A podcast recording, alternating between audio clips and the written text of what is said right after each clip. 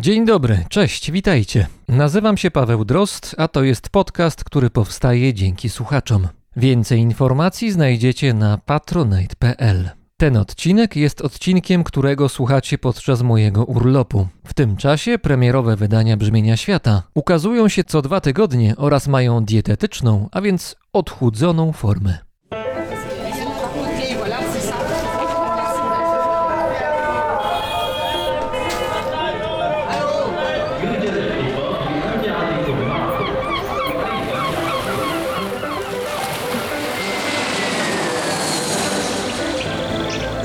Arma, come deve essere programmato il questa princesa.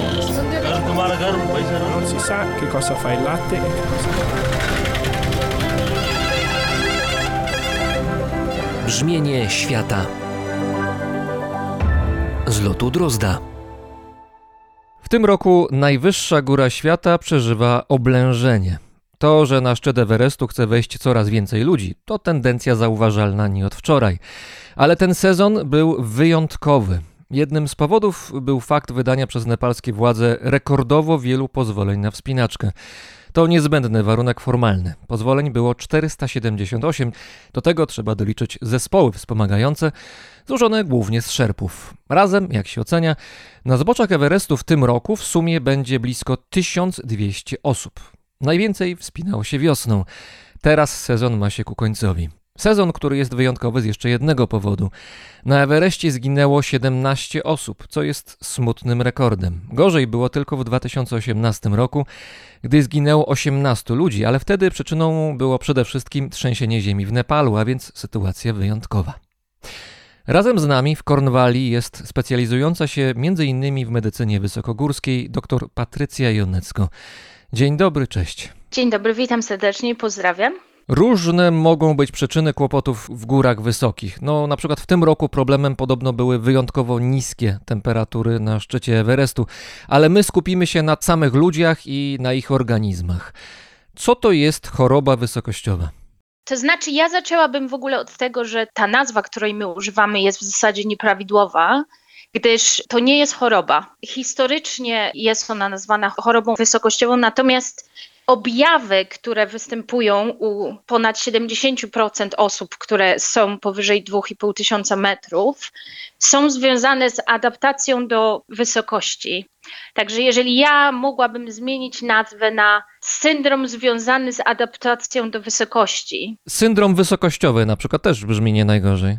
To nie jest choroba, a wręcz przeciwnie, objawy, które się pojawiają u nas w momencie podejścia na dużą wysokość, są wręcz fizjologiczną manifestacją adaptacji czy próby adaptacji naszego organizmu do niskiego poziomu tlenu. No tak, bo to ani wirusy nie biorą w tym udziału, ani bakterie, ani nie wiem, zmiany genetyczne, po prostu tak reagujemy, bo tak jesteśmy zbudowani. Tak jest. Znaczy, jeżeli ja bym mogła to porównać do czegoś, że powiedzmy przy mocnym wysiłku, jak biegamy, będą nas boleć mięśnie, czy będzie się uwalniał nam kwas mlekowy. Natomiast to nie jest choroba. To nie jest tak, że my chorujemy w związku z tym, że podjęliśmy wysiłek. Wystawiamy się na pewne czynniki i nasze ciało reaguje na te czynniki i w związku z tym mamy pewne objawy. Ja myślę, że my musimy zacząć od takich może kilku podstawowych danych fizycznych, czy związanych z klimatem, czy z prężnością tlenu dlatego że bez zrozumienia jakby tych takich podstawowych założeń jest bardzo trudno zrozumieć to, co dzieje się z naszym organizmem. Jeżeli sobie wyobrazimy, że Ziemia jest otoczona atmosferą, ta atmosfera jest bardziej gęsta, im bliżej jest Ziemi, bo jest mocniejsza siła grawitacji. Czyli my jesteśmy otoczeni cały czas mieszanką gazów, w tej mieszance gazów 21% to jest tlen. Dlatego ludzie czy wszystkie żyjące istoty są w stanie przeżyć na Ziemi. Jeżeli chodzi o ciśnienie na poziomie morza, to jest 100 kilopaskali, tak? Ciśnienie atmosferyczne plus minus to jest 100 kilopaskali na poziomie morza, czyli 21 kilopaskali, 21% z tego to jest ciśnienie, prężność tlenu w atmosferze, którą my oddychamy. Co się dzieje w momencie, jak my się poruszamy w górę, to jest to, że oddalając się od Ziemi jest mniej grawitacji, ta mieszanka gazów staje się mniej gęstsza, w związku z tym ilość cząsteczek tlenu, które my jesteśmy w stanie, biorąc wdech, transportować do naszych płuc, się zmniejsza ze względu na to, że ciśnienie parcjalne zmniejsza się proporcjonalnie do tego, na jakiej jesteśmy wysokości. Mnie się to zawsze wydawało bardzo ciekawe, że warunki dla tego, żebyśmy mogli w ogóle żyć na Ziemi, są bardzo um, wą, znaczy wąskie. Przepraszam w ogóle za mój polski, bo ja głównie angielskim się posługuję. I tak długo, jak my jesteśmy poniżej 2,5 tysiąca metrów, to ta różnica w prężności tlenu czy ciśnienia atmosferycznym nie jest dla naszego organizmu taka ważna.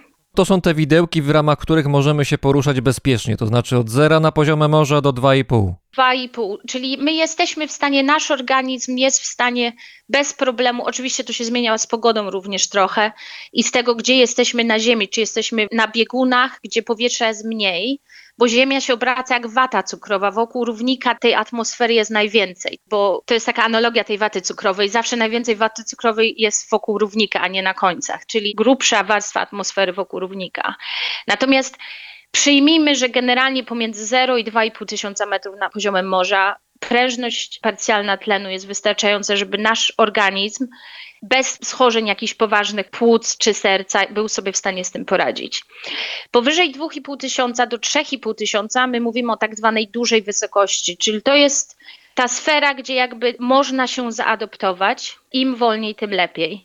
Później mamy 3,5 tysiąca do 5,5 tysiąca, gdzie to jest tak zwana bardzo duża wysokość, gdzie już dużo osób może mieć z tym problem.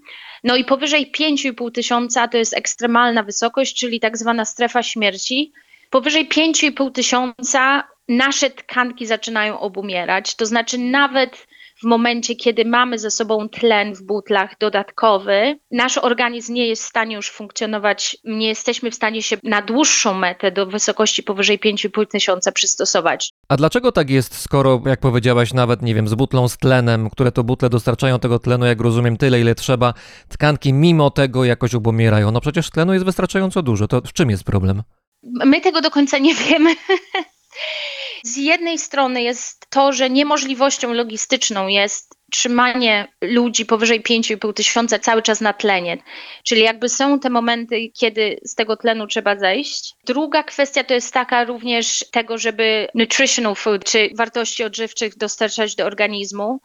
I nasz organizm przestawia się na katabolizm, to znaczy próbuje ograniczać to, co zużywa energię, tlen, a więc energię, nie potrafi anabolicznie już działać, tylko zaczyna się stan kataboliczny, więc jest kwestia tego, że na przykład paznokcie przestają rosnąć, włosy nie rosną tak bardzo. Tak jakby organizm się częściowo wyłączał, tak? W związku z tym, że jest w takich... Hibernuje, Mhm. tak, tak. Są te trzy takie, powiedzmy, kategorie tej wysokości. No i teraz przenieśmy się może z Himalajów do Afryki. Mhm. Mamy Kilimandżaro, jeden z szczytów w ramach Korony Ziemi, najwyższych szczytów na wszystkich kontynentach. Tak. I powiedziałaś, że w ramach tej naszej waty cukrowej, która się nazywa Ziemia, przy równiku powinno być tego tlenu, tej warstwy tlenu, która nam jest niezbędna, która jest ta odpo- odpowiednią warstwą, jest więcej. Czyli na Kilimandżaro, rozumiem się, możemy chętnie, łatwo i wygodnie wspinać, bo mamy lepsze warunki do wspinaczki. Dobrze rozumiem? Tak, tak, tak. To jakby to jest też coś, wydaje mi się, o czym może większość osób zainteresowanych nawet nie wie, że góry, które nie są tak bardzo wysokie, bliżej biegunów, jak na przykład Mount Vinson na Antarktydzie, czy góry na Alasce, ta wysokość ma większy wpływ. I to, że ludzie są w ogóle w stanie wejść na Everest, powiedzmy, bez tlenu, również ma związek z tym, że Himalaje, jeżeli spojrzysz na mapy, są dosyć blisko równika. To znaczy, jeżeli Everest byłby na Antarktydzie, to nie byłoby w ogóle takiej opcji, żeby na niego wejść.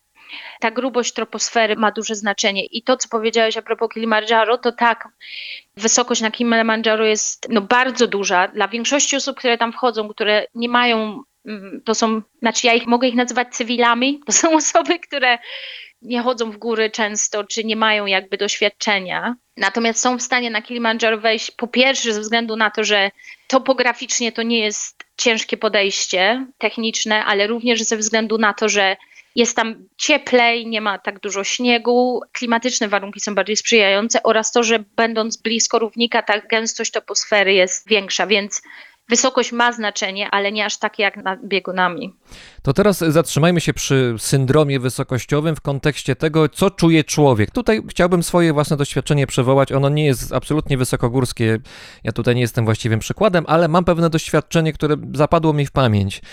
Mianowicie jakiś czas temu byłem w Butanie i krótko po lądowaniu na lotnisku, które tam znajduje się na wysokości 2200 nad poziomem morza, no musiałem tego samego dnia wieczorem, już po dobrych paru godzinach, wejść pieszo na trzecie piętro pewnego hotelu na nogach. No, trzecie piętro, no co to jest? Nic. Ale muszę przyznać, że Czułem się wtedy tak, jakby to było co najmniej 10 pięter, albo nawet, nie wiem, 12. Zresztą przez kilka dni potem, jak już tam już byłem w Butanie i pracowałem, bo jako reporter tam byłem na miejscu, czułem się wyraźnie słabszy niż zwykle, więc Rozumiem, że to nie jest tak, że te 2500 to jest ta granica, kiedy syndrom wysokościowy się zaczyna, ale już pewne objawy mogą się pojawić wcześniej. To też zależy od predyspozycji indywidualnych. Tak jest. Myślę, że to jest w ogóle bardzo dobry przykład, bo my lubimy definicje i lubimy kategorie. Co jest też bardzo istotne w momencie wystawienia na wysokość, to jest to, że forma, w jakiej nasz organizm znajduje się w danym momencie, jest również bardzo ważna. To nie jest tak, że powyżej 2,5 tysiąca nagle wszyscy zaczynają mieć objawy. To jest, że tak powiem, zmiana stopniowa, która się odbywa u każdego z nas trochę inaczej, biorąc pod uwagę, czy jesteśmy nawodnieni, czy mieliśmy wystarczający podaż energii, jaki wysiłek odbyliśmy w danym dniu, czy mieliśmy na przykład niedawno jakieś wirusowe choroby dróg oddechowych, czy mamy inne jakieś schorzenia, na przykład takie jak astma, powiedzmy, które mogą mieć wpływ na to, jak nasz organizm reaguje na obniżony poziom tlenu. O czym musimy też pamiętać, że z każdym metrem, jak idziemy w górę, prężność tlenu jest troszkę niższa. W związku z czym nasz organizm jakby to odczuwa i będzie próbował się do tego dostosowywać. Po długim też locie, powiedzmy, ludzie z reguły są odwodnieni. To też ma wpływ na to, jak się czujemy. Także to nie są arbitralne te kategorie, tak jak to się wszystko odbywa. Natomiast co się dzieje z nami, bo pytanie było, co się dzieje z naszym organizmem? Znowu myślę, wróćmy do fizjologii, bo to najłatwiej zrozumieć w ten sposób, że na poziomie morza jesteśmy w takim niebie tlenowym, czyli tego tlenu jest wystarczająco. W momencie, jak wchodzimy gdziekolwiek wyżej, naszemu organizmowi zaczyna tego tlenu brakować. W związku z tym są jakby te etapy adaptacji. Pierwsza to taka ostra, gdzie mamy panikę o matko, bo brakuje nam tlenu zaczynamy oddychać szybciej, wzrasta nam akcja serca. To się dzieje od razu. Natomiast nasz organizm jest bardzo mądry i w momencie wyczucia tego niższego poziomu tlenu zaczynają się również takie bardziej długoterminowe zmiany, które potrzebują czasu. I efektem tego będzie to, że mięsień sercowy nam przerośnie, że zaczniemy produkować o wiele więcej hemoglobiny. To oczywiście trwa tam kilka dni. Ale to znaczy w ciągu kilku dni może mi serce urosnąć z powodu wyższej wysokości? No nie, to nie. To jest z reguły u osób, które mieszkają na wysokości przez dłuższy czas. To znaczy już zapomnijmy może o tym sercu, czyli będziemy chcieli produkować więcej hemoglobiny, żeby móc transportować więcej tlenu do naszych tkanek. Będziemy również próbowali koncentrować naszą krew, to znaczy będziemy chcieli mieć wyższą koncentrację hemoglobiny w stosunku do osób, osocza, czyli będziemy tracić bardzo dużo przez nerki wody. Nasze mitochondria, czyli te elektrownie, gdzie produkujemy energię z tlenu, będą się również przestawiać na funkcjonowanie w środowisku trochę bardziej beztlenowym.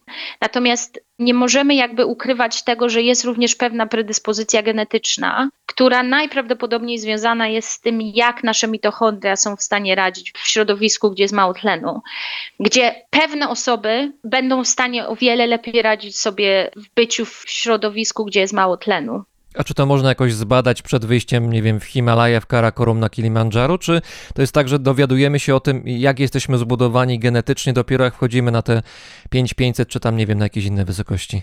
Nie ma łatwego sposobu na to, żeby to zbadać. Była taka ekspedycja na Everest, Hodwell Extreme Everest, gdzie weszli na balkon i zmierzyli poziom prężności tlenu w tkankach to była bardzo duża taka ekspedycja badawcza. Mówiąc balkon, masz na myśli balkon taki w mieszkaniu, czy coś innego jednak? To znaczy przed szczytem Everestu jest balkon i nie weszli na sam szczyt, byli zaraz pod szczytem Everestu.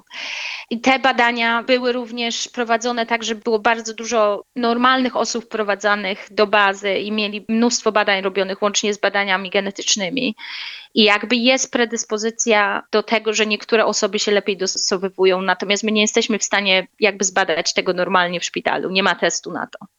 Tym roku zresztą głośno było o akcji ratunkowej, którą przeprowadzono na wysokości 8300 metrów nad poziomem morza na Everestie. To z góry ewakuowany był pewien malezyjski wspinacz, który znalazł się w opałach, a na swoich plecach, no dosłownie, to jest nagranie z tego, zniósł go do chyba czwartego obozu Gailie Sherpa, jeden z tych wspinaczy, którzy tam wtedy pracowali i dalej pracuje na Everestie jako wspinacz wspomagający, ale my go znamy z tego pierwszego słynnego zimowego wejścia na K2 Tak. w 2021 roku i na tym nagraniu widać jak Nepalczyk idzie sobie że takim żwawym krokiem ze swoim pakunkiem, niemal jak plecakiem na spacerze. Sprawia wrażenie zrelaksowanego, pełnego sił. On potem powiedział, że musiał się jakoś zregenerować, że to był duży wysiłek, ale jednak to wyglądało jak spacer. Malezyjczyk przeżył, trafił potem do szpitala, no ale niesamowite jest to, że Szerpowie zdaje się, nie wiem czy wszyscy, no pewnie nie wszyscy, ale mają te predyspozycje, żeby sobie radzić lepiej na tych najwyższych wysokościach. Oczywiście, znaczy w ogóle wydaje mi się, że my musimy od razu też może powiedzieć, że większość ludzi, która mieszka na normalnym poziomie, nad poziomem morza, czyli już zgódźmy się, że to jest to poniżej tych może 1900, powiedzmy 1800, my jesteśmy w stanie się do wysokości przystosować. Porozmawiamy później o tym, jak to zrobić bezpiecznie. Natomiast nie jesteśmy w stanie porównywać się do szerpów czy do osób w Ameryce Południowej, Tak, mieszkańcy Andów na przykład, prawda? Na 4000, 3000, 5000. Tak. Oni są już przez pokolenia genetycznie przystosowani do tego, żeby sobie z tym radzić, ze względu na to, że rodzą się i przeżywają w środowisku, gdzie tego tlenu jest mniej. Naturalna selekcja i tak dalej ma bardzo duży wpływ na to. Ja znam osoby, z którymi się wspinałam, czy byłam lekarzem na, na wyprawach, które naprawdę, to jest niesamowite, jaka może być duża różnica pomiędzy tym, jak ludzie nawet po dłuższym pobycie na wysokości czują się na wysokości. Są takie osoby, które po prostu są lepiej stworzone do tego, żeby sobie w tych warunkach radzić, bez dodatkowego tlenu.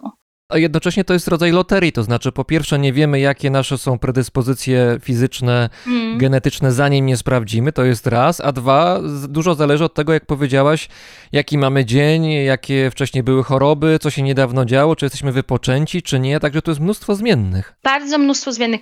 To może jeszcze trochę o mitach porozmawiajmy, bo te mity to też doprowadzają mnie do tak zwanej szewskiej pasji czasami. Zacznijmy od tego, że to, że ktoś jest osobą bardzo wysportowaną, bardzo wyćwiczoną, z bardzo dużą wydajnością, nie znaczy, że nie będzie źle się czuł, czy nie dojdzie do eskalacji objawów choroby wysokościowej. Okay? Wręcz powiedziałabym z mojego doświadczenia, ja byłam i na wyprawach bardzo takich elitarnych y, z wspinaczami doświadczonymi, ekstremalnymi, również bardzo wiele treków z tak zwanymi cywilami i, i z mojego własnego doświadczenia.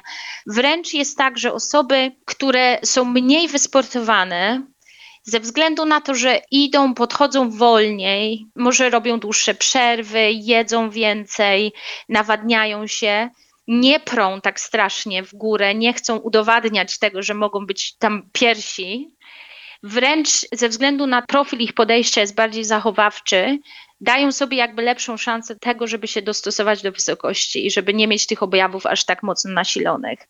Natomiast osoby, które są przyzwyczajone do tego, że są bardzo wydajne, ale również przyzwyczajone do jakby ekstremalnego wysiłku, czasami chorują bardzo ze względu na to, że za mocno pchają swój organizm. Push. Czyli Schwarzenegger jakby był młodszy, to pewnie by raczej na Everest szybko chciał wejść, ale pewnie by mu się nie udało. Dokładnie, dokładnie. To jest chyba, co ja widzę, że bardzo często się dzieje. Porozmawiajmy może, też są czynniki ryzyka, czyli jakby to, o czym Pawle mówiłeś, że ciężko jest przewidzieć, kto zachoruje, że to jest w zasadzie niemożliwe. W zasadzie jedynym takim stuprocentowym czynnikiem ryzyka to jest to, że jeżeli miałeś nasilone objawy choroby wysokościowej przy wcześniejszym podejściu, twoje ryzyko, że będziesz miał je znowu jest większe. No ale jest coś takiego jak ta mityczna aklimatyzacja, prawda? Czyli jak coś się zdarzyło wcześniej w górach wysokich, no to teoretycznie mój organizm powinien być bardziej przygotowany na ekspozycję na te trudne warunki. Nie, to niestety tak nie działa. Ja zawsze mówię, przed wyprawami jem wszystko, bo nie ma problemu, że przytyję, bo i tak jak posiedzę na czterech tysiącach przez kilka tygodni, to spadnie ze mnie wszystko i wrócę bardzo szczupła. To niestety nie trwa, ten efekt nie trwa i podobnie jest z tą taką ekstremalną wydajnością związaną z wyższym poziomem hem- hemoglobiny, czy przystawieniem tej hemoglobiny na lepsze działanie w niskim poziomie tlenu. To niestety ta aklimatyzacja tylko trwa przez kilka tygodni. Często jest tak, że wspinacze przed wyjazdem na tą dużą górę, która jest celem, na którą chcą wchodzić, pojadą na jakieś mniejsze kilka tygodni przed, żeby stopniowo zacząć się do wysokości przystosowywać. Natomiast niestety to nie jest tak, że raz się wejdzie i jakby ta aklimatyzacja zostaje z nami. Na nią trzeba pracować za każdym razem. Czyli to jest tak, że wchodzę, mam, robię aklimatyzację, potem się wspinam na tę górę cel, mija parę tygodni, jest reset i zaczynamy wszystko od początku. Tak, jeżeli zejdziemy z powrotem na poziom morza po wejściu na, na górę wysoką, dobrze zaaklimatyzowanymi, mamy kilka tygodni, gdzie mamy to okno, że możemy pojechać znowu na kolejną jakąś wysokość, ale to w ciągu tygodni niestety znika i trzeba zacząć pracować od nowa. Są osoby, które po prostu są szczęściarzami, które będą sobie lepiej radzić. Nic nie możemy na to poradzić. W momencie, kiedy wysiłek jest bardzo intensywny w ciągu naszego podejścia, to bardziej ekstremalnie, nie wiem jak to powiedzieć po polsku, we're pushing, czyli pchamy ten nasz organizm i to może zwiększyć ryzyko wystąpienia poważnych objawów. No ale przecież jak się wchodzi po górach wysokich, to wysiłek ekstremalny jest wpisany w tę robotę. No przecież no to nie jest tak, że nie, wchodzimy nie sobie z nie rękami w kieszeni. Nie, trzeba iść pole, pole, czyli jak na Kilimandżaro się wchodzi, to dobrzy przewodnicy na Kilimandżaro będą szli pierwsi, będą mówili pole, pole, czyli wolno, wolno i będą szli wręcz takim tempem ślimaczym. Dużo osób ma problem z tym, żeby zwolnić. Trzeba iść wolno, co jest dobrym też testem.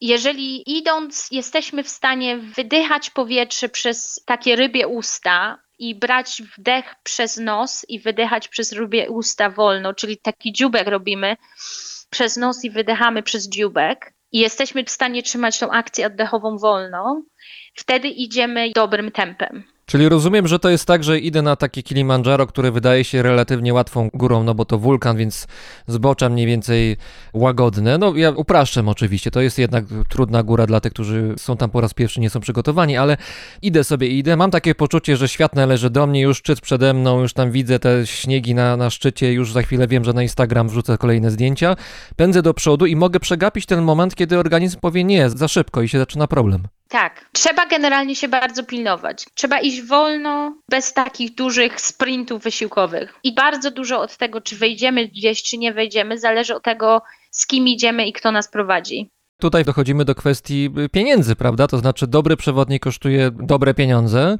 Wiadomo, że za dobrą pracę trzeba zapłacić odpowiednio. Tańsi przewodnicy kosztują mniej. Często podejmujemy decyzje, biorąc pod uwagę zawartość portfela, to naturalne, i tylko że potem to się przekłada, czy może się przełożyć na problemy na miejscu. No bo też przewodnik, nie wiem, no teraz wymyślam sobie, ale jeżeli jestem takim przewodnikiem, który stara się zarobić na życie w ten sposób, no trzymajmy się przykładu Kilimandżaro, no to podejrzewam, że jak szybciej wejdę na górę z klientami, szybciej zejdę, to szybciej mogę wziąć kolejnych i znowu mogę powtórzyć cały cykl i jest pieniędzy więcej, więc Tak. troszkę tutaj to wszystko ze sobą się nie zgrywa, to znaczy z jednej strony powinniśmy iść wolno, ale z drugiej strony coraz szybciej, coraz szybciej, bo to wszystko kosztuje, też dla klientów to jest koszt. Tak, oczywiście. Ja myślę, że taka rozmowa, dyskusja, że tak powiem, w domenie publicznej na temat komercjalizacji gór powoli się chyba zaczyna. Coraz bardziej otwarcie zaczyna się o tym rozmawiać.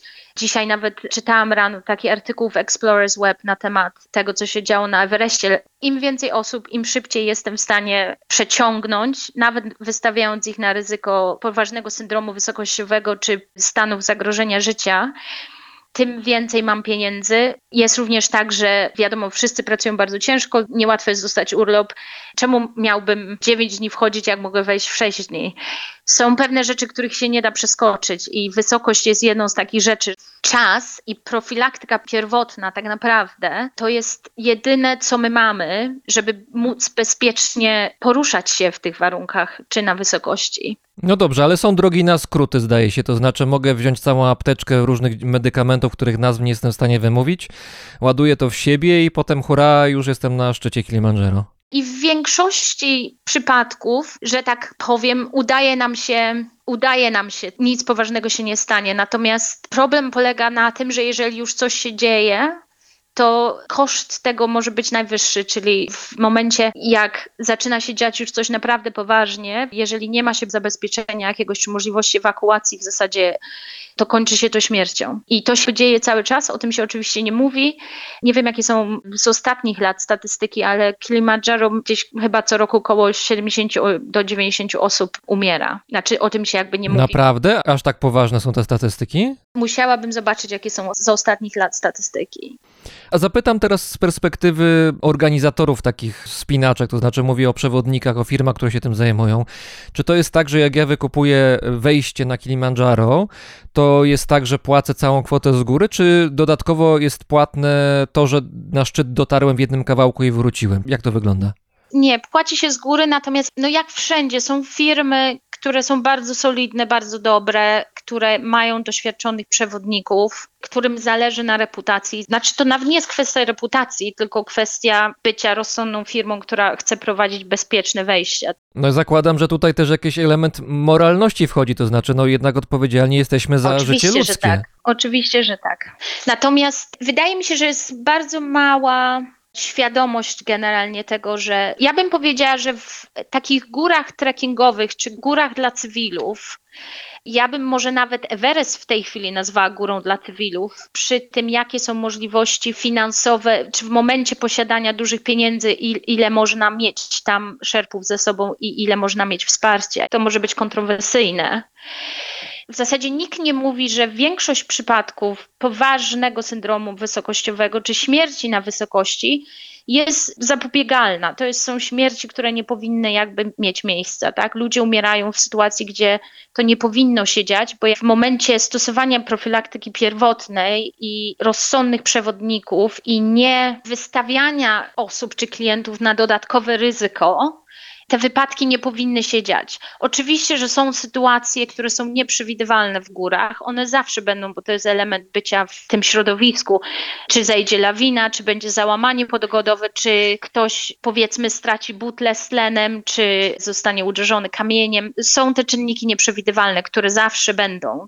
Natomiast ja, jako lekarz specjalizujący się w chorobie wysokościowej, uważam, że w momencie, jeżeli jest się na wyprawie nie ekstremalnej, ale na wyprawie prowadzonej przez agencję, gdzie ma się doświadczonych przewodników, doświadczoną opiekę medyczną, śmierć związana z wysokością nie powinna w ogóle mieć miejsca. Tutaj trochę uderzaliśmy w pierś tych osób czy tych firm, które organizują tego typu wyjścia, ale trzeba też pamiętać, że to nie jest tak, że oni są jedynymi winnymi. No nie wszyscy oczywiście, bo, no bo jak powiedziałaś, są te organizacje, ci przewodnicy, którzy odpowiedzialnie podchodzą do swojej roboty, Mhm. no ale ci cywile, o których mówisz, oni są też problemem. To znaczy, jeżeli Oczywiście. mam 30, 40, 50 lat, jestem menadżerem, menadżerką, mam mnóstwo pieniędzy, ambicje i chcę zdobyć świat, już naprawdę nie wiem, co robić z pieniędzmi, ze swoim czasem i kolejną rzecz chcę wpisać sobie w CV, ach, niech tam będzie ten Everest, no to mogę sobie kupić wycieczkę na szczyt Everestu, bo, bo stać mnie, nawet jeżeli wcześniej tylko moim doświadczeniem górskim było wejście na rysy. Jest to możliwe, prawda? Takie Oczywiście, sytuacje się się zdarzają. Ja. Słyszałem, że, że na Everest wchodzą ludzie, którzy nigdy w górach wysokich nie byli, w ogóle, zupełnie. Ja bym powiedziała, że w ogóle wejście na rysy to jest bardzo duże osiągnięcie. Em, to znaczy, ja mogę mówić z mojego własnego doświadczenia. Nie mówię też o wspinaczach polskich zupełnie w tej sytuacji, bo moje doświadczenie jest też w Anglii dosyć duże. Ja znam osobiście osoby, które weszły na Everest, nie będąc nigdy w życiu nawet pod namiotem ani w górach wcześniej. To jest nieprawdopodobne zupełnie. To znaczy, ale jak, jak ci ludzie myślą w ogóle? No się, czy ci ludzie zdają sobie sprawę z tego, jak duże jest to ryzyko? Nie, nie czytają statystyk, ktoś im nie mówi, słuchajcie, to jest wariactwo, nie róbcie tego. Ale dla nich to ryzyko nie jest duże. Dla nich to ryzyko nie jest duże, bo oni będą mieli ze sobą 14 szerpów, pierwsze miejsce w kolejce, najwięcej tlenu ze wszystkich innych na górze i jeżeli nawet będzie się coś działo, to ryzyko dla nich nie jest duże. Abstrahując od, tak jak mówiłam, nieprzewidywalnych czynników, jak zejście lawiny, czy że coś innego się stanie, czy przejście przez kumbu lodowiec, to ryzyko jest takie samo dla wszystkich. Natomiast w tej chwili, gdzie doszło do tak olbrzymiej komercjalizacji, znaczy są tylko pewne góry, które jakby są, oble, ja, ja to nazywam oblężeniem. No Everest jest jedną z tych gór, bo jest najwyższą górą i technicznie nie aż tak trudną jak inne wysokie góry. Przełożenie pieniędzy na to, z którą agencją się wchodzi, na to, czy się wejdzie, czy nie wejdzie. Wspomniałaś o tym, że można wykupić sobie pierwsze miejsce w kolejce. Jak to rozumieć? To są tak zwane zasady wolnego rynku w środowisku, gdzie nie ma żadnych regulacji i wszyscy są ekonomicznie od tego zależni. To znaczy, powiedzmy, są ci bardziej słynni przewodnicy, tacy, którzy nie są szerpami, którzy ze względu na to, że byli powiedzmy, nie wiem, 12 razy już na szczycie, mają większe przełożenie, mogą powiedzmy brać 80 czy 90 tysięcy funtów za wejście. I oni również są w stanie później płacić więcej szerpom, którzy mają duże doświadczenie, ale też mają gwarantowane, że mają priorytet w sensie, kto wchodzi w jakiej kolejności. Musimy też zrozumieć to, że na takiej górze jak Everest, to tam autonomicznej decyzji wspinacza w sensie takim, kiedy iść, chyba że się idzie zupełnie w stylu takim bez supportu, jest bardzo mało. To jest wszystko ustawione przez szerpów, którzy obsługują to wejście. Wiem, że nie ma czegoś takiego jak, nie wiem, zawiadowca ruchu na Everestie, jakaś budka, która jest na czterech tysiącach i ktoś otwiera szlaban, zamyka szlaban, ktoś idzie, przechodzi. To się odbywa troszkę na zasadzie, no taki jest zwyczaj i też jak ktoś ma więcej pieniędzy, to ten zwyczaj może bardziej sobie wykorzystywać dla swoich celów. Dokładnie. Znaczy, wiadomo, oficjalnie nie ma, natomiast wszyscy się znają, wszyscy, no jest jakby, nie chcę tego porównywać do mafii, natomiast jest jakby hierarchia. Ale hierarchia na pewno jest, prawda? Ktoś ma nazwisko, ktoś ma pieniądze, ktoś ma większy oczywiście. zespół ludzi Tak. do, do pomocy, ktoś częściej bywał w basecampie i tak dalej, i tak dalej. Natomiast co jest też bardzo dziwne, czego ja nigdy nie mogłam zrozumieć, ja byłam na Everestie z Martyną Wojciechowską, to jest na przykład też tego, jak są wydawane permity, tak, że jakby one nie są wydawane indywidualnym osobom, czy na podstawie tego, co się już zrobiło, jakie się ma doświadczenie, czy nie ma w ogóle takiego minimum jakiegoś doświadczenia, które trzeba mieć, żeby móc w ogóle o permit się postarać. Tylko jest kwestia tego, że przewodnik wykupuje permit dla grupy i on później decyduje, kto jedzie. To ciekawe, co powiedziałaś, bo można byłoby powiedzieć, że się nie da, ale da się, bo ja rozmawiałem nie tak dawno z Mateuszem Waligurą, który dotarł do bieguna południowego jako czwarty już w tej chwili Polak i on mówił, że żeby w ogóle zacząć marsz w kierunku bieguna, gdzie to jedna firma się tym zajmuje, żeby to logistycznie ogarnąć, to trzeba spełnić pewne warunki, takie twarde gdzieś na jakimś formularzu opisane. Trzeba mieć doświadczenie takie, siakie, przejść tutaj, przejść po jakimś lodowcu, umieć jeździć na nartach, no nie wiem, no generalnie te wszystkie doświadczenia. I jeżeli tego się nie ma, to się człowiek tam po prostu nie pojawi, nie ma szansy w ogóle rozpocząć. Dopiero jak spełni te warunki, proszę bardzo, wtedy próbuj. Więc coś takiego może warto byłoby wprowadzić na Everestie, ale z drugiej strony pewnie władze nepalskie, które zarabiają na tym, przecież to jest biznes też dla nich, one są zainteresowani tym, żeby jednak jak najwięcej ludzi tam wchodziło. No, w tej chwili jest sytuacja taka, że jest dziki zachód i filtrowanie tego, kto może spróbować wejść, należy do przewodników i ich rzetelności i tego, na ile oni chcą wziąć ryzyko zabrania kogoś ze sobą.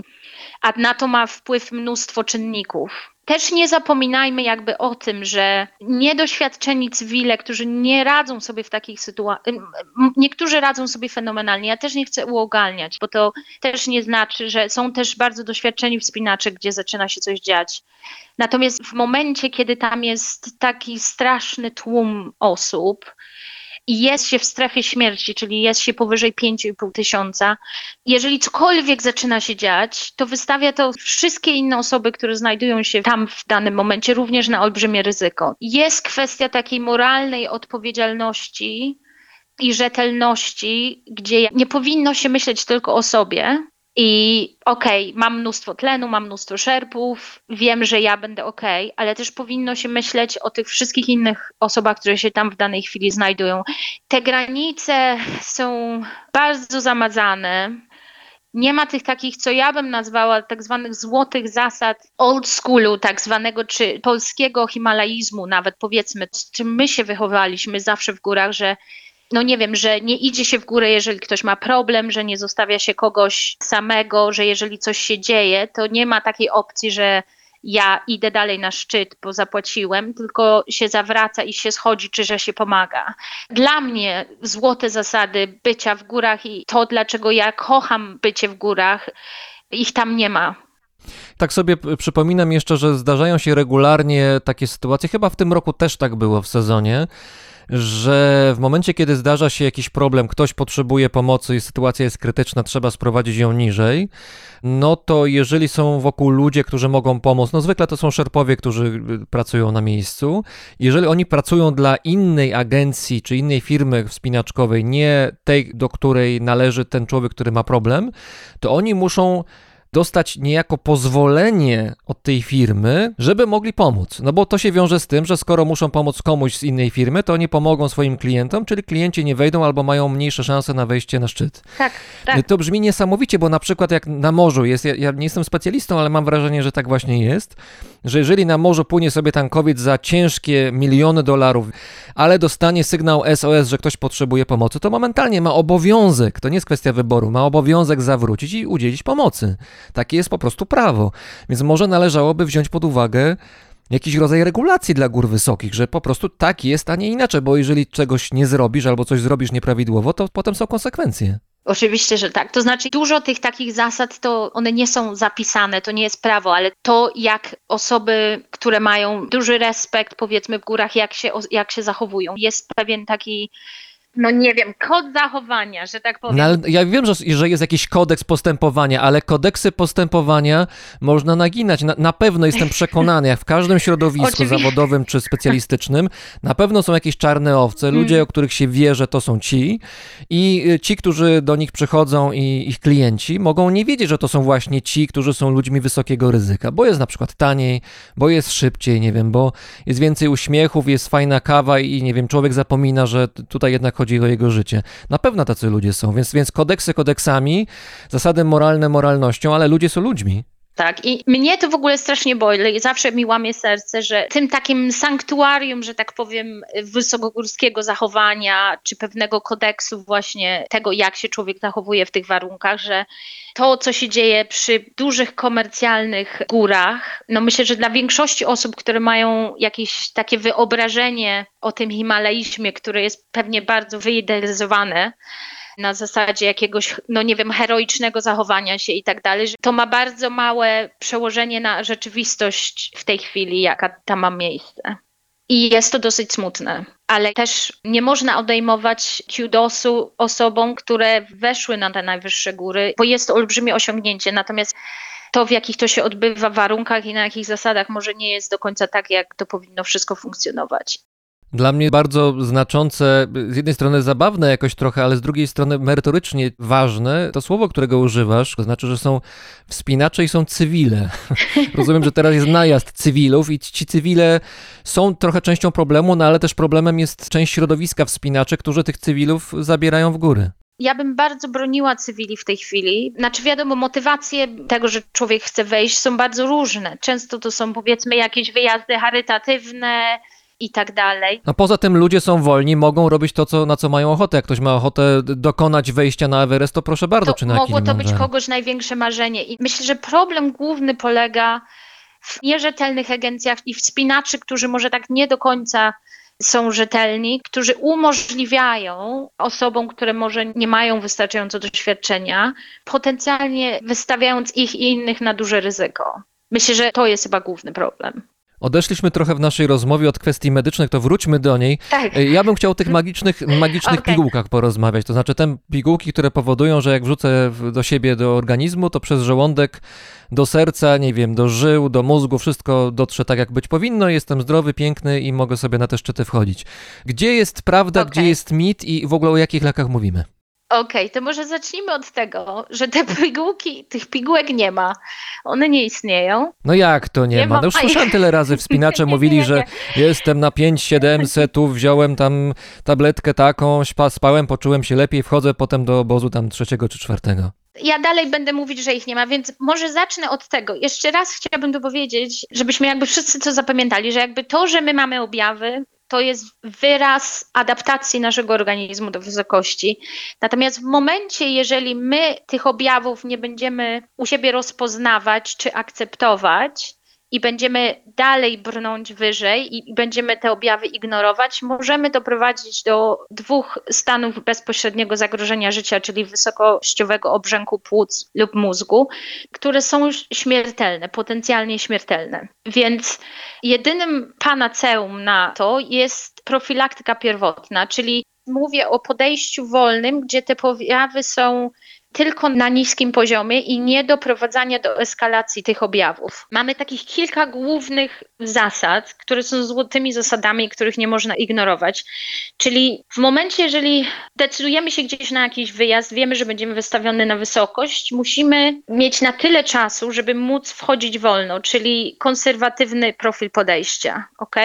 W czasie naszego podejścia musimy się upewnić, że mamy wystarczający poziom nawodnienia i podaży energii, czyli przerwy na posiłki są bardzo ważne i również bardzo ważne jest to, żeby dużo pić i jak się sika, to najlepszym sposobem, żeby sprawdzić, czy się dobrze piło, to jest to, czy nasze siusiu ma dalej jasno-słomkowy kolor. No ale jak ja wychodzę z namiotu o godzinie trzeciej w nocy na 4300, wszystko mnie boli, mam wszystkiego dość i, i nie wiem, mam jeszcze sprawdzać w świetle le- czołówki, jaki kolor ma to, co ze mnie się wydobywa? Nie no, wtedy można sobie, ale tak. Albo się sika do butelek nalgenowych i wtedy jest łatwo zobaczyć, jaki jest No olej. tak, no tak, jest łatwiej. Ale powiedz mi jedną rzecz, bo wielokrotnie jak słyszałem i czytałem jakieś relacje ze wspinaczki wysokogórskiej na tych górach najwyższych, to bardzo często ludzie pisali nie mogłem, nie mogłam zjeść nic, albo nie wiem, coś tam wypiłem, wypiłam i, i prawie ludzie na głodniaka szli. Nawet gdzieś chyba czytałem, że, że ktoś rekomendował, żeby właśnie nie jeść, że pić dużo, tak, ale żeby nie jeść, co mi się wydaje nieprawdopodobne, bo jak nie jem, to nie mam energii. Nie, jeść trzeba. To znaczy, problem polega na tym, że mdłości czy nawet wymioty są jednym z objawów nieodpowiedniej adaptacji. Jesteśmy później złapani w tym takim no, sytuacji bez wyjścia, gdzie im gorsze mamy objawy, tym bardziej mamy gorsze mdłości, ale też nie możemy jeść, więc to się jakby wszystko pogarsza. Ale to może za chwilę o tym powiem. To jeszcze, to już nawodnienie, energia. Bardzo ważne jest, żeby spać. Czyli w momencie, jak się staje, po jakimś całym dniu wejścia, trzeba naprawdę próbować dobrze odpocząć. Czyli sen i odpoczynek jest również bardzo ważny. Ciężko jest spać na wysokości. Tym bardziej, że pobudki są gdzieś tam, o, nie wiem, druga w nocy, pierwsza w nocy, prawda? Jakoś tak, Tak. y, dokładnie wbrew logice organizmu. Co jest najważniejsze w tej profilaktyce powrotnej, to jest to, żeby codziennie rozpoznawać objawy u siebie, mieć powiedzmy taki system, gdzie się codziennie porównuje natężenie tych objawów i wcześniej coś z nimi robić i je leczyć. I tu porozmawiamy o tych tabletkach. za No właśnie, no już czekam na tę Ale magię. czy mogłabym, dobrze, już to wszystko powiem, ale czy mogłabym tylko jeszcze powiedzieć o tym, jak planować podejście, czyli osoby, które powiedzmy planując jakieś treki, czy na przykład dostają program wejścia, są w stanie y, później sami sprawdzić, czy to nie jest zbyt szybkie podejście, czyli te złote, złote zasady wspinaczki, bo to jest ważne, Proszę, proszę. Spinaj się wysoko, śpij nisko. Czyli wejścia w ciągu dnia, nawet jeżeli powiedzmy są wyższe niż 1000 metrów w ciągu dnia, tak długo jak zejdziemy później trochę niżej i śpimy na niższej wysokości, powinny być ok. Czyli wspinaj się wysoko i śpij nisko. Noce powinny być spędzane nie wyżej niż 300 do 600 metrów powyżej wysokości, gdzie byliśmy poprzedniej nocy. Czyli nawet jeżeli wejdziemy w ciągu dnia powiedzmy 1200 metrów wyżej, nie możemy spać na tej wysokości, musimy, z reguły doliny pozwalają na to, żeby to robić, musimy później zejść i spać do 300 do 600 metrów powyżej wysokości poprzedniej nocy. To jest bardzo ważne, bo to pozwala na odpowiedni odpoczynek i, i lepsze przystosowanie. W momencie trekkingu dłuższego, obowiązkowy dzień odpoczynku co 2-3 dni podejścia lub w momencie, kiedy zmiana wysokości całkowita jest więcej niż 1000 metrów. I dzienna zmiana wysokości nie powinna mieć więcej niż 800 metrów. To jest bardzo skomplikowane, ale jak sobie człowiek to tak napisze na kartce i później rozpisze sobie, jak na przykład idzie na kilomarosie, to łatwo jest sprawdzić, czy nie ma jakiegoś za szybkiego podejścia w ciągu tego wejścia.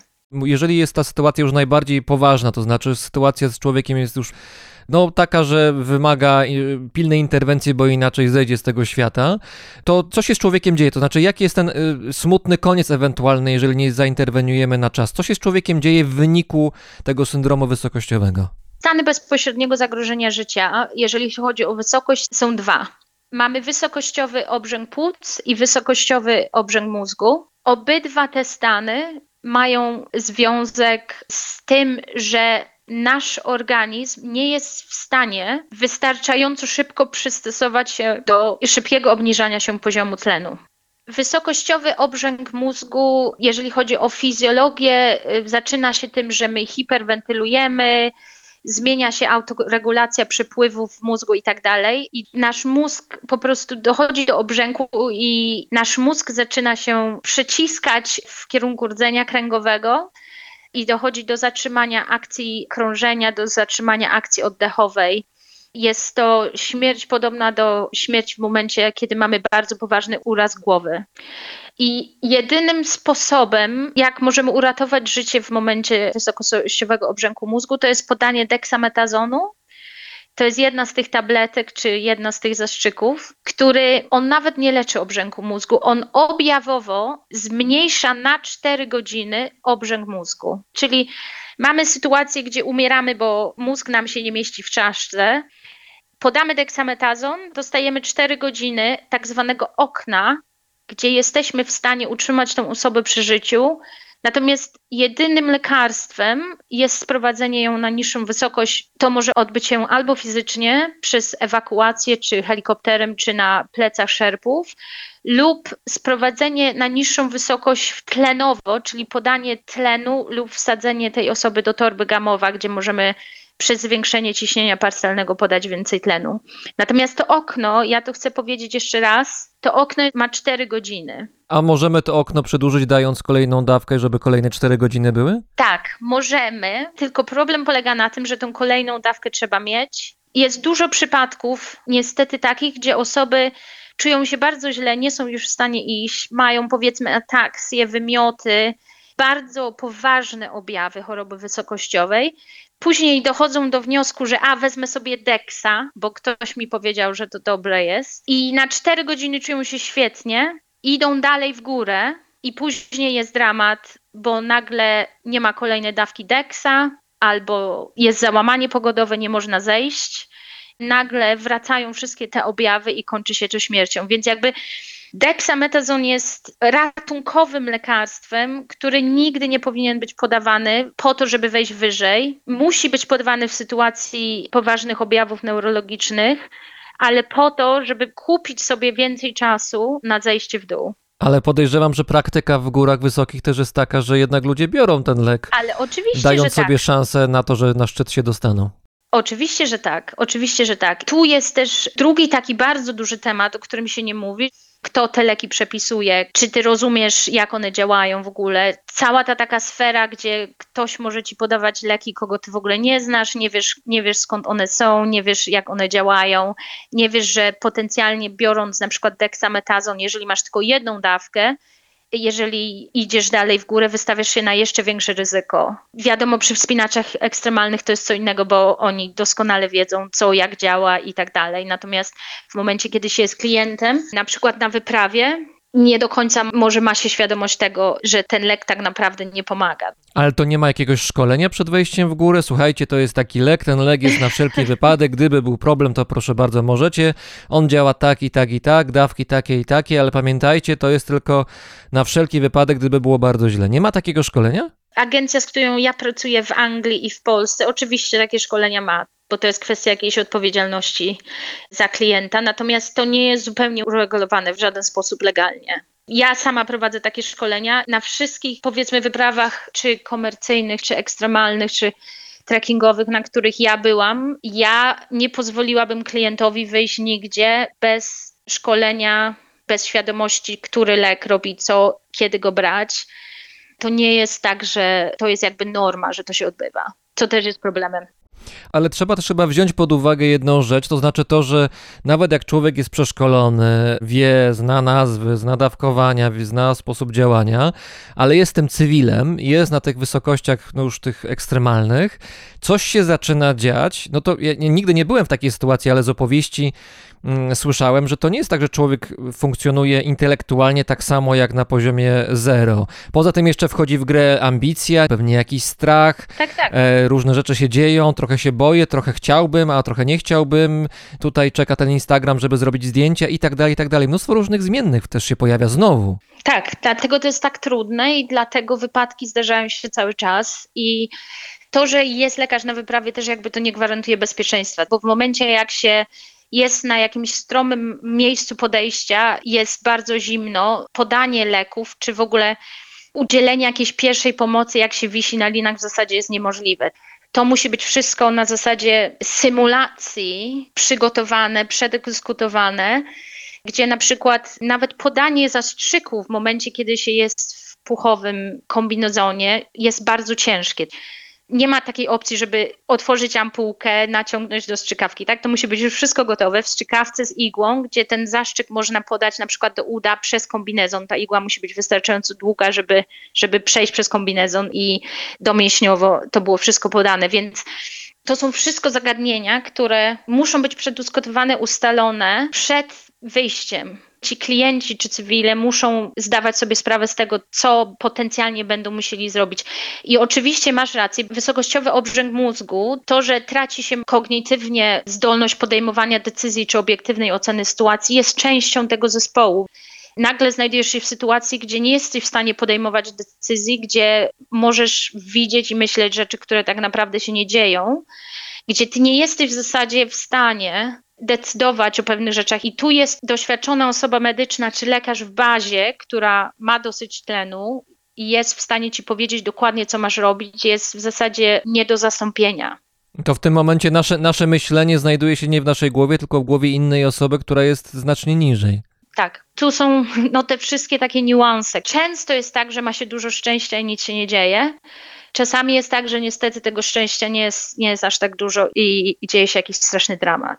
Mówiłaś o obrzęku mózgu jako tej finalnej fazie mm. syndromu wysokościowego, ale jeszcze płuca tutaj mogą być w opałach.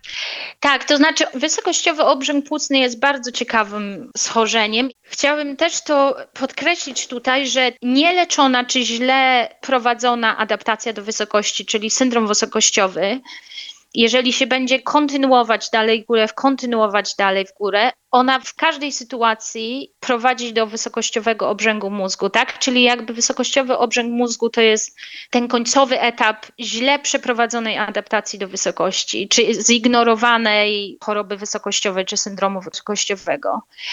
Jeżeli chodzi o wysokościowy obrzęk płuc, to to jest inne schorzenie, które jest jakby taką jednostką zupełnie osobną. Mamy sygnały ostrzegawcze, nim doprowadzimy do obrzęku mózgu.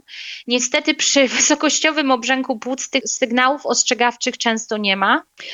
Ze względu na to, że co się dzieje przy wysokościowym obrzęku płuc, to jest to, że nasz organizm czy płuca nasze nagle zaczynają myśleć, że znaleźliśmy się znowu w życiu płodowym. Jak? Jeszcze raz. ja muszę to chyba wytłumaczyć. Ja muszę to chyba wytłumaczyć. Okej. Okay. To znaczy, co jesteśmy na pięciu tysiącach i nagle nasz organizm myśli, że jest noworodkiem, albo jeszcze wcześniej? Dobrze. W życiu płodowym my jesteśmy tak naprawdę w macicy na Everestie, ok? To znaczy prężność tlenu, która przez pępowinę, ciśnienie parcjalne tlenu, które jest dostarczane nam przez pępowinę od matki, jest tak niska, że jest porównywalna do szczytu Everestu w życiu płodowym krew nie jest w ogóle pompowana przez płuca, dlatego że my nie oddychamy, bo jesteśmy w macicy w życiu płodowym, więc nasze płuca są kompletnie obkurczone, wyglądają jak takie figi dwie suche. I w momencie, kiedy jesteśmy w tym środowisku bardzo niskiej prężności tlenu, czyli powiedzmy albo na szczycie Everestu, albo w życiu płodowym, nasze płuca wiedzą, że nie ma przepływu krwi przez nie. W momencie, jak się rodzimy, jest ten pierwszy oddech, nagle jesteśmy wystawiani do 21 kilopaskali tlenu, płuca się otwierają zdają sobie sprawę, że nagle jest bardzo dużo tlenu wokół nas w porównaniu do życia płodowego i otwierają się również naczynia w płucach pozwalając na całą krew naszą, żeby ta krew przez te płuca przepływała. Natomiast nasze płuca pamiętają życie płodowe i u niektórych osób, to jest też u osób, które mają predyspozycje genetyczne do tego i my nie jesteśmy w stanie przewidzieć, kto to będzie miał, ani do jakiego stopnia. I to jest bardzo ciekawe fizjologiczne schorzenie, to jest to, że coś takiego się dzieje, że nasze płuca, będąc na wysokości, nagle myślą sobie, o kurczę, chyba jestem w życiu płodowym, bo jest strasznie niski poziom tlenu. I część naczyń krwionośnych w naszych płucach nagle się obkurcza. Nagle to, co serce przy jednym skurczu, cały ten przepływ krwi, nie jest w stanie powiedzmy przez jedno płuco przepłynąć, musi płynąć przez długie płuco i dochodzi do ostrego obrzęku w tym płucu, bo ono nie jest w stanie jakby przez to, że zmienia się balans przepływu krwi. Proszę mi przerwać, jak ja to bardzo komplikuję. Nie, nie, to jest fascynujące. No się zaczyna mieć taką wizję, że 8 miliardów ludzi było już na Everestie. To się tak troszeczkę wymyślam, biorąc pod uwagę, co się działo z płucami. No ale to jest prawda, ale to jest prawda. Czyli część płuca nagle myśli, jest skonfundowana i myśli, jestem chyba w życiu płodowym, muszę się obkurczyć, bo nie mogę krwi puszczać tutaj, bo nie mamy wystarczającej ilości tlenu. I cała część rzutu serca, czyli tego, ile krwi jest pompowane, przechodzi do tych części płuca, które nadal mają przepływ i dochodzi do ostrego obrzęku. I to jest schorzenie bardzo nieprzyjemne, tonie się w wydzielinach własnych płuc. Mamy na to dobre leki, natomiast jest to też taki moment, gdzie w momencie, kiedy nie podamy tych leków od razu, nie podamy tlenu dodatkowego, nie wsadzimy kogoś do torby gamowa i nie ewakuujemy go, może dojść do zgonu. Co to jest ta torba gamowa? To jest taka przenośna komora hiperbaryczna, tak jak mają płetwonurkowie? Tak, przenośna komora hiperbaryczna, czyli tak zwana torba gamowa.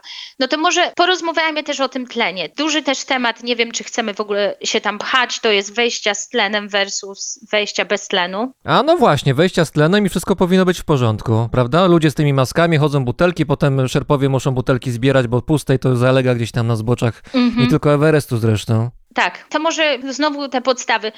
Idziemy ze środowiska, gdzie jest dużo tlenu, do środowiska, gdzie jest mało tlenu. Jak możemy sobie z tym poradzić? Możemy spędzić bardzo długi czas przystosowując się do niskiego poziomu tlenu, tak jak wchodzi powiedzmy Kinga Baranowska, wchodzenie bez tlenu. Ona spędza czas, przystosowuje się, wchodzi, jest w środowisku niskiego poziomu tlenu na dużej wysokości, ale jest przystosowana i jest ok.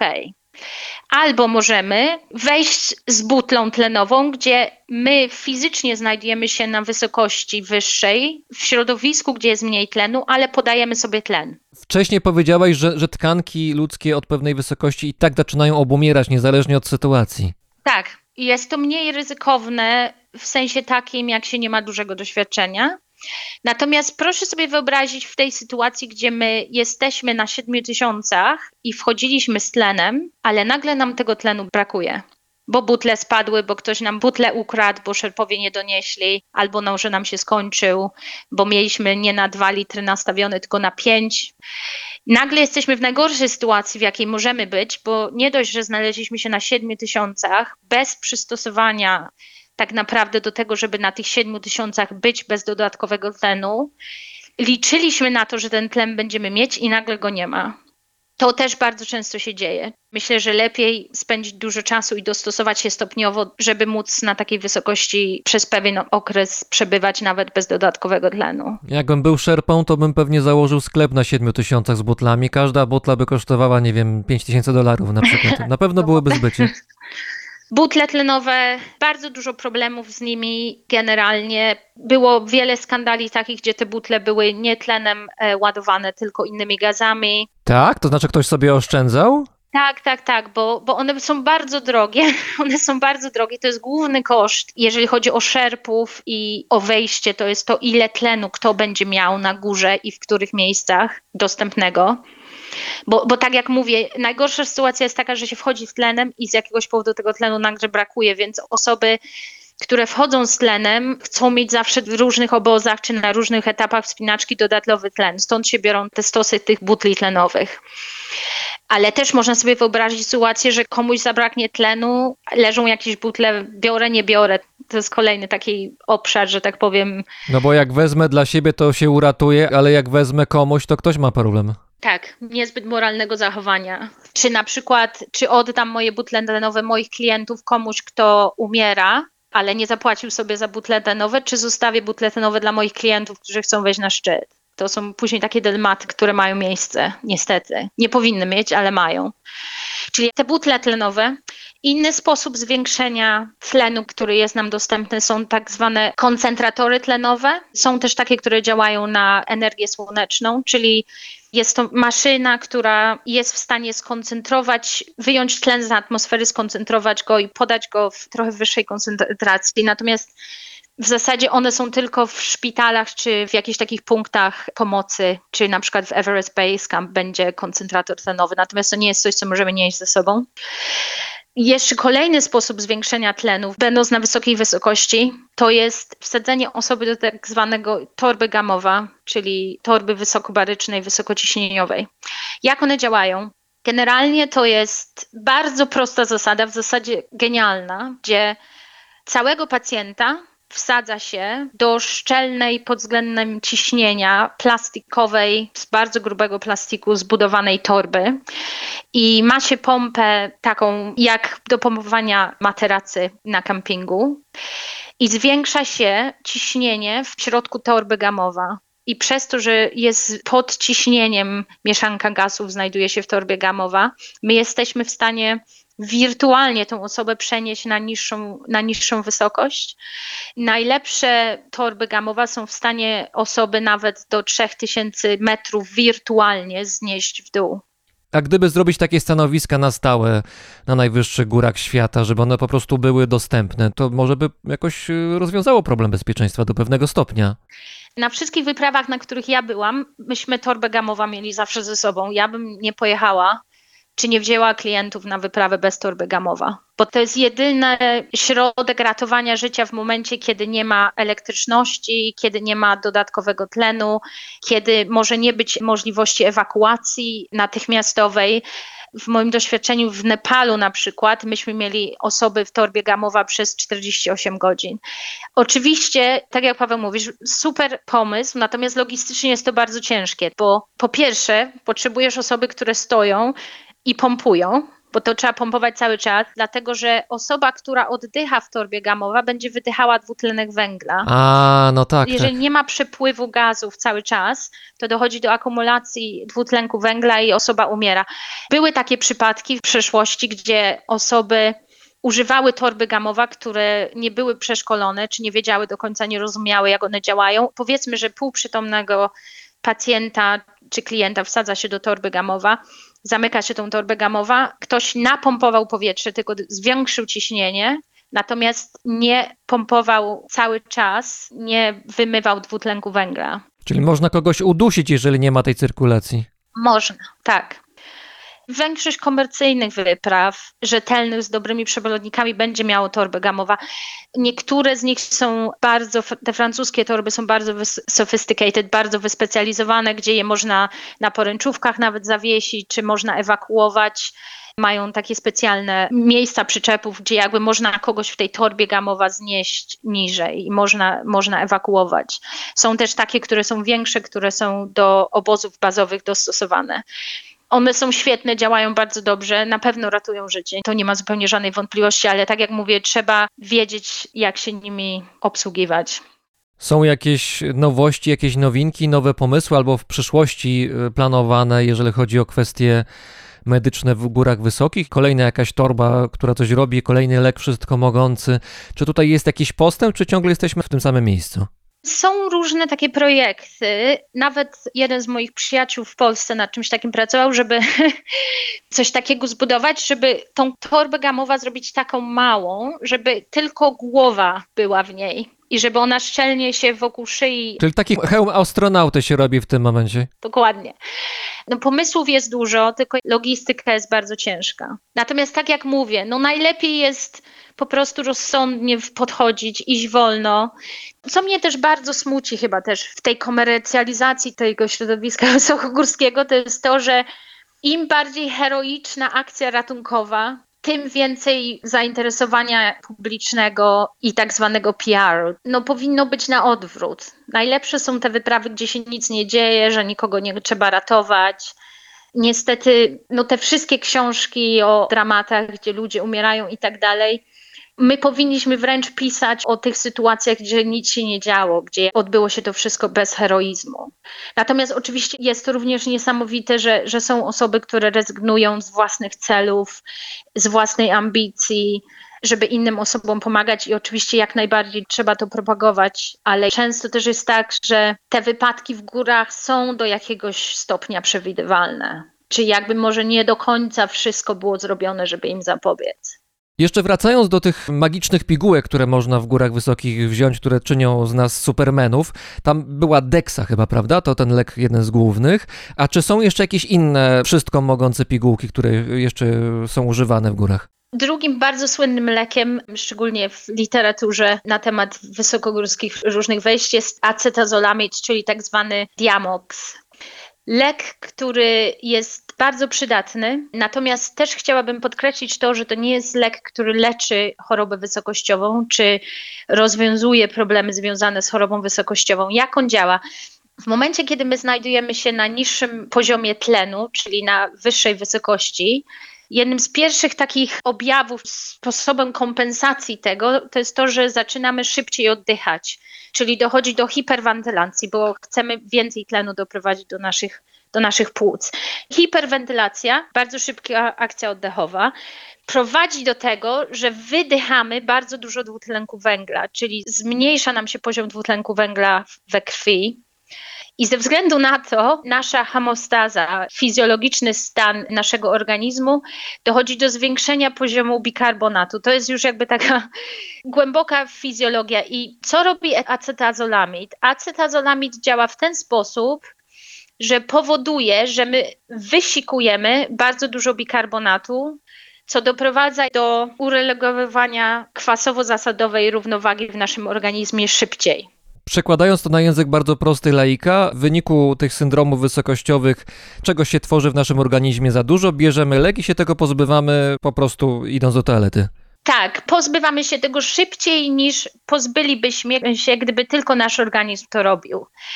Jest to lek bardzo przydatny w sensie wspomagania naszej własnej adaptacji, ale również jej nie zastępuje.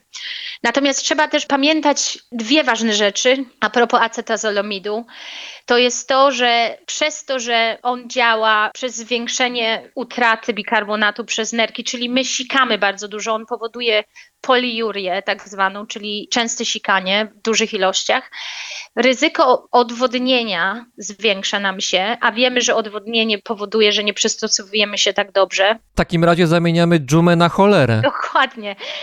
I jeszcze dochodzi do tego to, że na przykład w nocy musimy bardzo często wstawać, żeby iść siusiu. Także odpoczynek nasz może nie być taki dobry. Także tak jak mówię, wszystko to jest kompromisem. Trzeba decydować, co jest większym lub mniejszym złem. Natomiast jest to na pewno lek, w zasadzie jedyny jakby pomaga się zaadoptować szybciej. Czyli w momencie, jak się na nim jest, trzeba się upewniać, że się więcej pije i tak dalej. Podsumujmy teraz hasło syndrom wysokościowy od strony potencjalnej osoby, która tego będzie doświadczać. To znaczy, idę w góry wysokie, wiem, że coś takiego jak syndrom wysokościowy się może wydarzyć. Kiedy powinna się zapalić żółta, a kiedy czerwona lampka? Jakie są objawy? Co ja mogę odczuwać i co powinno zwrócić moją uwagę? No taka definicja syndromu wysokościowego to jest podejście na wysokość powyżej 2,5 tysiąca metrów. Mamy ból głowy oraz co najmniej jeden z poniższych objawów. Objawy układu pokarmowego to może być wszystko, zaczynając od braku apetytu, przez mdłości do wymioty, niekontrolowalnych wymiotów. Objawy wydajnościowe, czyli zmęczenie, słabość. Objawy neurologiczne, Najlżejsze to są z reguły zawroty głowy, prowadzące nawet do tak poważnych objawów przy obrzęku mózgu, jak zaburzenie równowagi czy etaksja, czyli ten klasyczny test na to, czy ktoś prowadził pod wpływem alkoholu, gdzie prosi się kogoś, żeby szedł po prostej linii i ta osoba nie jest w stanie tego wykonać i się przewraca, oraz objawy związane ze snem, czyli bezsenność, niemożność zaśnięcia na wysokości. I co jest bardzo przydatne dla osoby, każdej osoby, która idzie na wysokość, to jest skala Lake Louise. To jest skala oceny objawów syndromu wysokościowego. Która jest przez Federację Medycyny Wysokościowej opracowana i Lake Louise Score to można sobie znaleźć na internecie. Można prowadzić samoocenę objawów. Najlepiej robić jakby ocenę tych objawów codziennie w tak zwanym systemie body system, czyli że powiedzmy, że mamy jakiegoś partnera, z którym się wspinamy, czy najlepiej jest to może osoba, z którą śpimy w namiocie, bo ona jest wtedy z nami cały czas i ta osoba ocenia, jak, na ile zasilone mamy objawy my, a my oceniamy ją. Oczywiście samoocena też jest możliwa i najważniejsze są trendy. Powiedzmy, że mamy słaby ból głowy, nie chce nam się jeść, ale dajemy radę, spaliśmy ok, może nie tak dobrze jak w domu, i powiedzmy, że te objawy są tak nasilone codziennie, to wtedy wiemy, że, że nasza adaptacja jakby odbywa się powoli, nie jesteśmy w strefie ryzyka. Natomiast w momencie, kiedy nagle mamy ból głowy, który nie ustępuje przy paracetamolu i ibuprofenie, jest nam niedobrze, nie jesteśmy w stanie jeść i nie spaliśmy całą noc, to wtedy nasza lek Louis score będzie bardzo wysoka i będzie sugerowała już duże ryzyko obrzęku mózgu. Wtedy na podstawie tego, jakby jak te objawy się zachowują, jesteśmy w stanie podejmować lepsze decyzje, czy idziemy dalej, czy zostajemy na dzień odpoczynku. Lake Louise Score bardzo bym polecała. Sama chodzisz po górach, y, regularnie bywasz w Alpach. Jakoś marzył ci się może kiedyś Everest, K2 albo jakiś inny większy nie, szczyt? o broń Boże, nie, na K2 ja już byłam, O, na K2 byłam w 2010. Też powiem od razu może, że ja jako lekarz nigdy nie jeździłam na wyprawy jako lekarz i wspinacz, bo wydaje mi się, że twoje motywacje i własna ambicja może mieć wpływ później na podejmowanie decyzji. Natomiast znam lekarzy, którzy się wspinają, którzy są świetni, więc jakby jest to też kwestia indywidualnych decyzji. Dla mnie zawsze było łatwiej mieć tylko jeden fokus, nie? że moim fokusem jest to, żeby inne osoby weszły bezpiecznie i to jest to, czym się zajmuję. Na Everest, broń Boże, zupełnie byłam, byłam w 2005, dziękuję, nie chcę już, już tam jechać. Jak byłam w 2005, to mieliśmy pole golfowe w Basecamp, mieliśmy... yy, przepraszam, za, za, cotygodniowe- pole golfowe w Basecampie na Everestie? Tak. Znaczy ja zawsze się śmieję, że jeżeli ktoś chce poznać milionera i wyjść za mąż za milionera, to najlepszym miejscem na to jest Basecamp w Everestie, bo jest tam milionerów pod dostatkiem. Moje góry nie do końca się z tymi komercjalnymi górami godzą. Rzeczy jak loty z Katmandu, które są niebezpieczne, już pomijam jakby impact na global warming i tak dalej, ale już nawet pod względem ryzyka, według mnie helikoptery w Himalajach powinny latać tylko w momencie, kiedy trzeba ewakuować kogoś z wysokości, tak? Bo lot na wyższej wysokości helikopterem jest zawsze niebezpieczny. Natomiast loty dowożące czerwone wino i francuskie sery, Czerwone wino, dowo- ale co, na, co, helikoptery latają na te duże wysokości, żeby komuś wino zawieść? czerwone wino, oczywiście francuskie sery, również latają, żeby zabrać kogoś na przykład do spa i jacuzzi do Katmandu na weekend i z powrotem. To nie są moje klimaty górskie. A to tak wygląda ta słynna aklimatyzacja. I- ja lubię być w górach. em, w Polsce to jeszcze istnieje, że jest coś takiego, że do gór trzeba mieć respekt. Na to, żeby być w pewnych obszarach górskich, trzeba sobie zasłużyć. Dlatego bym nie pojechała na Everest. No ale w tego golfa to bym chyba tam zagrał. Tam chyba trochę niewygodnie tam jakoś jest. Nie, no w golfa się fajnie gra. W golfa się fajnie gra na lodowcu. Oczywiście wiadomo, że, że jak człowiek tam siedzi przez ileś tygodni, to coś trzeba robić. Natomiast no, myślę, że wygląda to bardzo różnie od tego, co większość osób sobie wyobraża. Razem z nami w Kornwali była specjalizująca się w medycynie wysokogórskiej dr Patrycja Jonecko. Bardzo dziękuję. Dziękuję bardzo, Pawle. Powodzenia.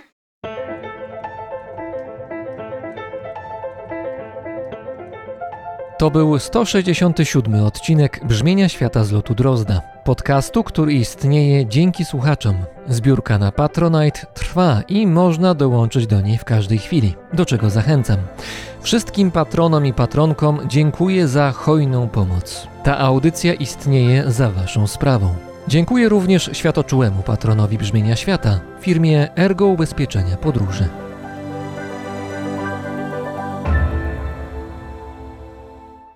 Paweł Drozd, czyli ja, mówi Wam dobrego dnia i zaprasza na kolejny odcinek 19 sierpnia.